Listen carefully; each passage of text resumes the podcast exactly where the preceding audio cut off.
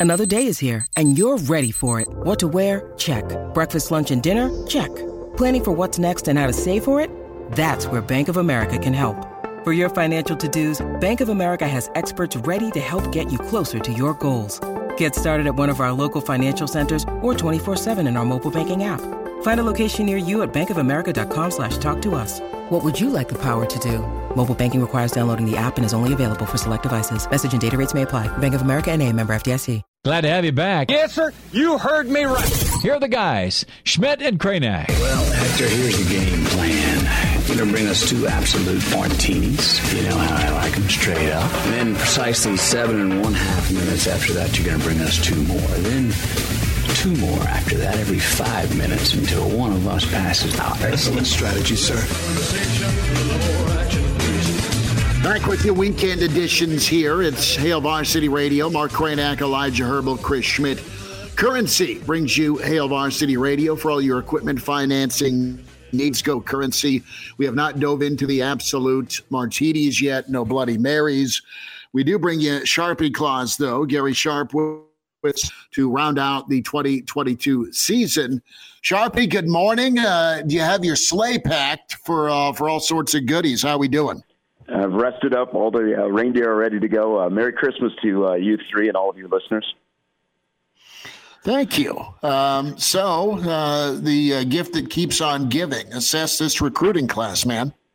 You know what? I think considering where it was when um, Matt Rhule got the job, and you know, I mean, Mickey had done a good job of keeping it together. But I think to keep it together and add some pieces that fit your blueprint while you you figure out guys that are on the current roster how to how to put all them together. I think Nebraska did a really good job. I, I think it showed that they're a good relationship building uh, unit, that they are uber confident in their blueprint and what they can do, and they were really aggressive. And uh, you know they they got some guys that you you think could be gems, like an Eric Fields. I mean, you could tell it in every coach's voice when he talks about him.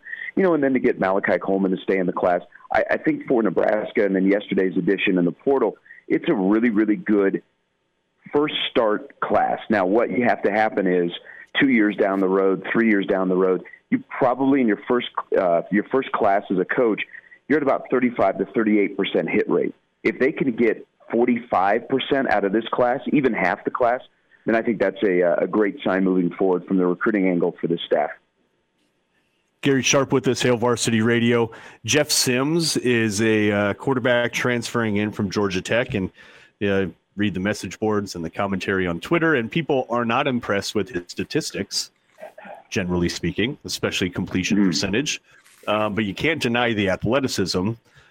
Should we judge his statistics considering where he was and how, similar to last couple years with Nebraska, he was under a lot of duress as as quarterbacks have been at Nebraska.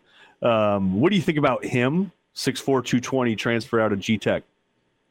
Well, I, I've watched a fair amount of Georgia Tech football, and he's got a he's got an arm that he likes to show off and throwing into tight windows, and he can run.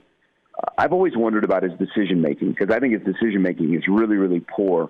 Um, I think they can do something with his arm strength. I mean, I, I will. You know, you got the two guys that are probably at the head of the quarterback room right now. Both had the same thing last year where they were running for their lives behind an offensive line.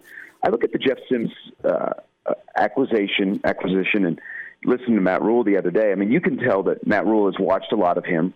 That the NFL is big, and you know, is is Jeff Sims a placeholder for what could be on the horizon with Dylan Raiola? You know, I, I don't know, and a lot of people I think are reading into, oh, Jeff Sims is Matt Rhule's guy.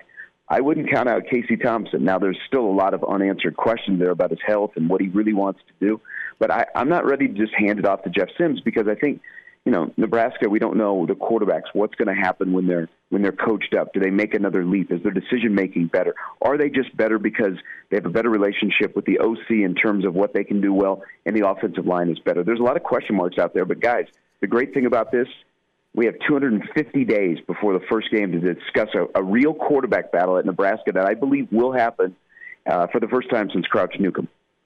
Yeah, Gary, if you're forecasting now, do you think that? The, the quarterback battle is going to be the, the, biggest story of the fall. There's going to be a, a, lot to make with the coach making his debut at Nebraska, and uh, there's going to be position battles all over. But if this quarterback battle is legit, you got to assume that's going to steal the headlines, right? Yeah, exactly. I mean, you know, it's going to be one of the most intriguing and, and curiosity seekers uh, spring game ever mm-hmm. because you, you don't know how all this is going to look, and you have a lot of new uh, uh, faces. But I think the quarterback because that's going to be the difference. You know, and, and and then I'll be curious to see what you do that puts you ahead of the other guys. Is simply you can run better. Um, your decision making is better, but I but I think that'll be the number one story. But it could be a little weird in spring, guys, because we don't know, you know, what, what the availability of Casey. We don't we don't know if he's had his, his uh, surgery yet. There's a lot that we don't know. But I can tell you this: I don't. Casey Thompson's not going to go down quietly. I mean, he come to Nebraska, as his dad has said, we didn't come here to watch; we came here to play. So I, I think it'll be ramped up when he's fully healthy, and and and, and I hope the best man wins, and I hope whoever wins, both will start a game in the 23 season. Is my prediction. Yeah, history says someone gets smoked in the Big Ten, and you got to go win a ball game with your backup. And uh, you're right about that. Gary Sharp with us, weekend edition, Hail Varsity Radio. Sharpie, uh, we've spent a lot of time talking O line, and really like the message that was sent by Coach Rhule. But he wants to do more than just make this aesthetically pre- pleasing. He wants he wants this talent to be developed on the offensive line and and stuck up for the offensive line. What was your reaction to him? Uh, pretty much just saying, look, the O line's not as bad as everyone says it is. What's your what's your uh, your take on that?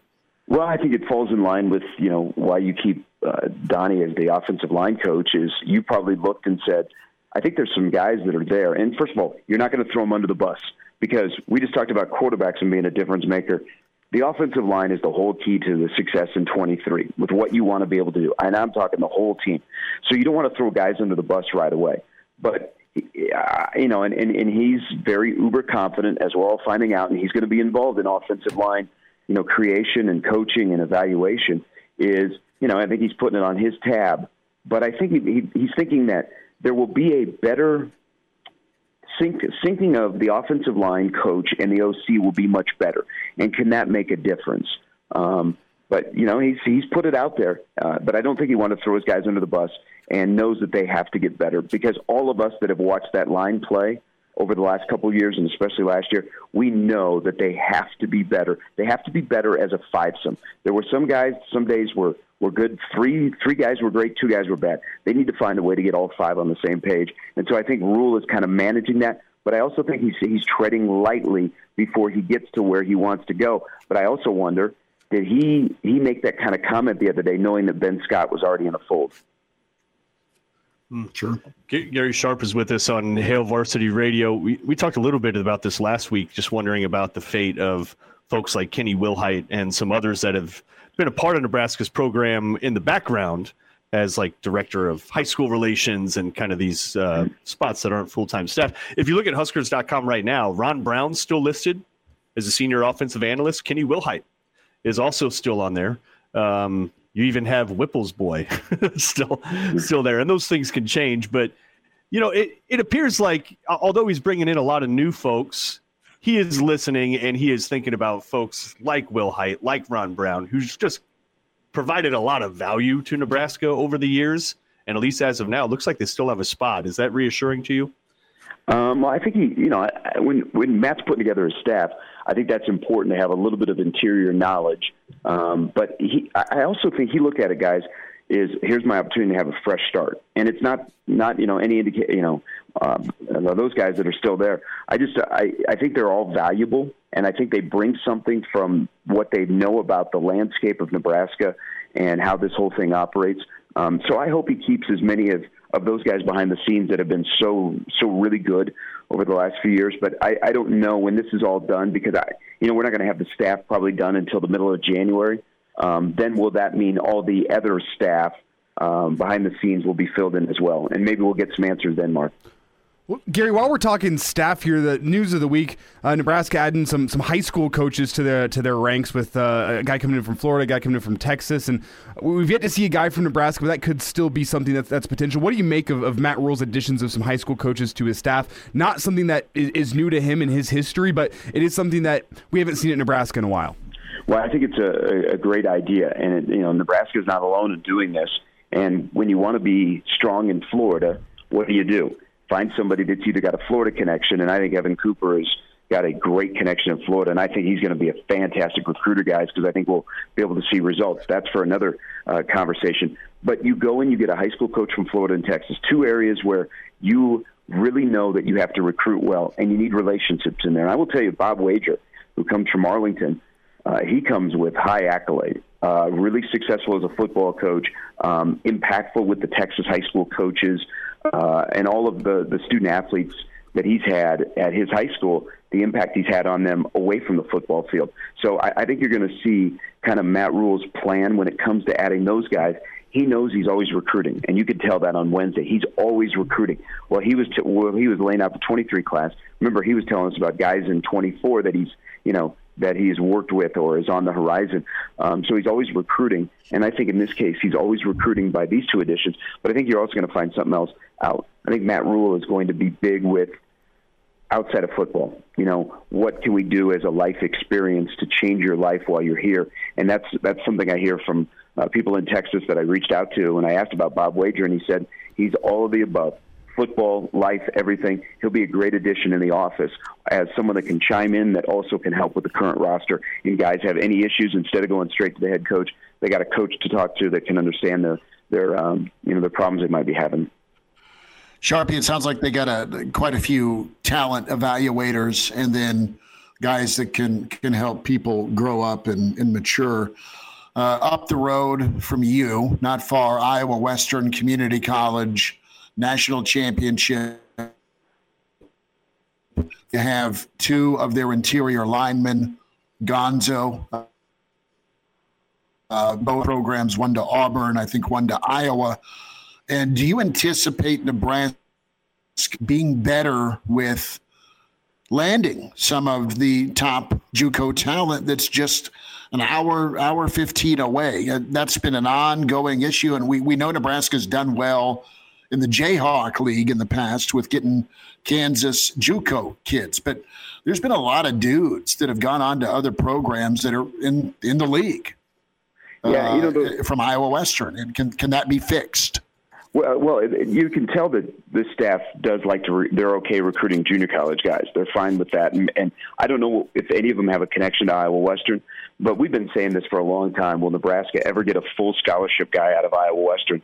And and I think over the last couple of years with Erik Chinander, Nebraska put more of an effort into recruiting Iowa Western. Um, they were going to practices, not just standing on the sidelines on games. They were going to practices. They got a couple of more visits out of there. Um, but the thing, you know, and, and, and Scott Strohmeier is in a position where he can't choose favorites. Uh, I mean, he's got a wall chock full of guys that have gone on to play Power Five football. They're all over the country. Um, but you know, Iowa recruits really well there. A majority of his roster is from the state of Iowa. Uh, Iowa State has always recruited well there. Um, Stroh told me at one time, you know, his he got he developed a really really good relationship with Chinander, and he would give him a list of guys that say, "Hey, I know this guy can play in the Big Ten. You should look at him." And Nebraska did did more legwork in the last couple of years. Um, but it remains to be seen. But it, I, I don't think Nebraska is ignoring Iowa Western. I just think they haven't had success and they haven't given like the big players they've gone after a reason to stay 45 minutes away from where they went to junior college. Well, you know, they can go somewhere else that may be closer to home or a program that has a longer relationship with them. But I would love to see it, and I, I don't, I don't think, um, you know, Scott Strohmeier is not shutting the door. He he would love for his program to be able to promote. There's a guy playing down in Nebraska and starting, so we'll see. Um, off their championship team, they're they're going to lose a lot, but they will be loaded again in 23, especially on defense. Gary, with with a new coaching staff coming in, a, a, rebuild imminent. Are you surprised that Nebraska only went and picked up one JUCO kid this cycle? That, that seems to be a hallmark of a rebuild is to go pick up JUCO kids. But the transfer portal has changed that in recent years. So I want to get your take. Are you surprised that there's only one JUCO kid in this class? Not really, Elijah, because you're right. Uh, and it, I, I feel bad for the junior college player because there's a there is a lot of talent in junior college football is the portal is probably the easier route to go because you can go, all right, he's already played at a Power Five level or a Group of Five level, so he's played Division One college football. We can see him instead of going, well, what was he up against? Who was he playing against when Iowa Western was playing Independence? So uh, it's it's kind of across the country, and it's really a concern to junior college coaches. But here's the thing: if you're a good football player, somebody will find you. I mean, how does how does a defensive tackle from that's going to Iowa Western and Council Bluffs, Iowa, end up in Hugh Freeze's class? If you're good, they'll find you. But a lot of people rely more on that portal than the junior college ranks, and and and that's maybe something that the JUCOs have to uh, adjust to, so that their really really good talent doesn't get overlooked. But also look at some of the big recruiting classes. They found the junior college player that they wanted, so they're not entirely ignoring them. Gary Sharp with us, Hail Varsity Radio you know, you look at the haul that Nebraska just brought in, and there's going to be more. There's going to be more movement in January, another signing day coming up. Um, and then, of course, you get into spring, and, you know, certain guys will see the writing on the wall and even some more transfers potentially in and out. If you look at the roster where it sits right now, what, what do you feel like, including the new additions, where do you feel like there's still some holes and that we could look for Nebraska to really augment that roster over the coming months? I think wide receiver. Um, I, I Mark. I mean, if you had to start today, is it Marcus Washington for sure who is your wide receiver one, or do you do you have a wide receiver one on your roster?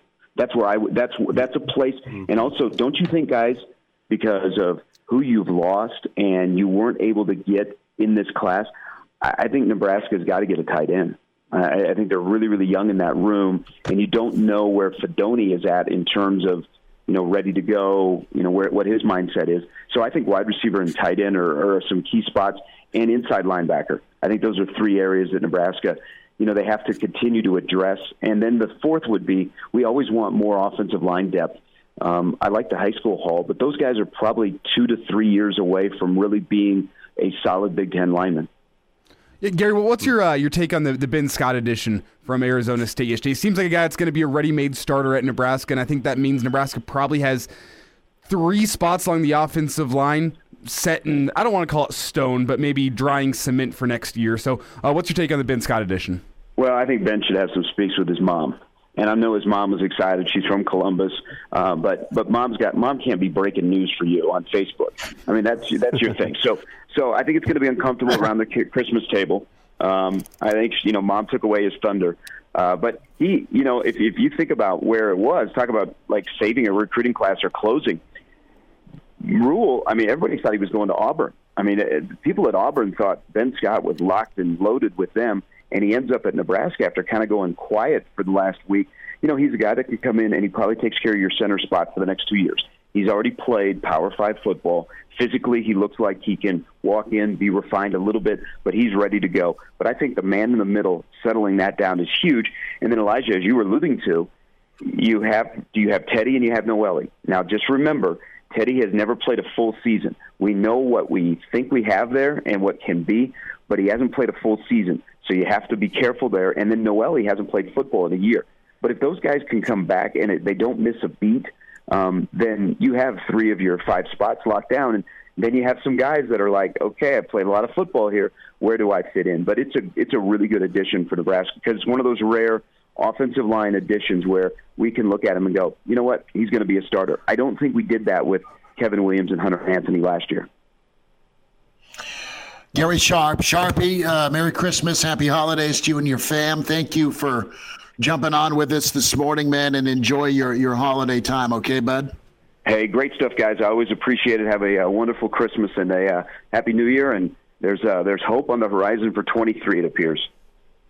Absolutely, bud. Take care. We'll talk next Thanks, year. Appreciate Thanks. Gary Sharp with us on Hail Varsity Weekend Edition, presented by Currency. Mark Kranak, Elijah Herbal, Chris Schmidt. Guys, we'll uh, we'll talk here uh, in a bit, as in uh, 2023. All right, Kranak, enjoy yeah, your yeah. time with family, brother.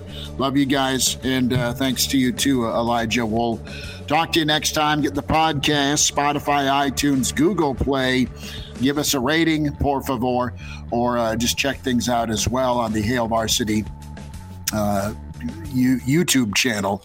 Get that subscription, hailvarsity.com backslash offer. We'll talk to you next year with Hail Varsity. Thanks.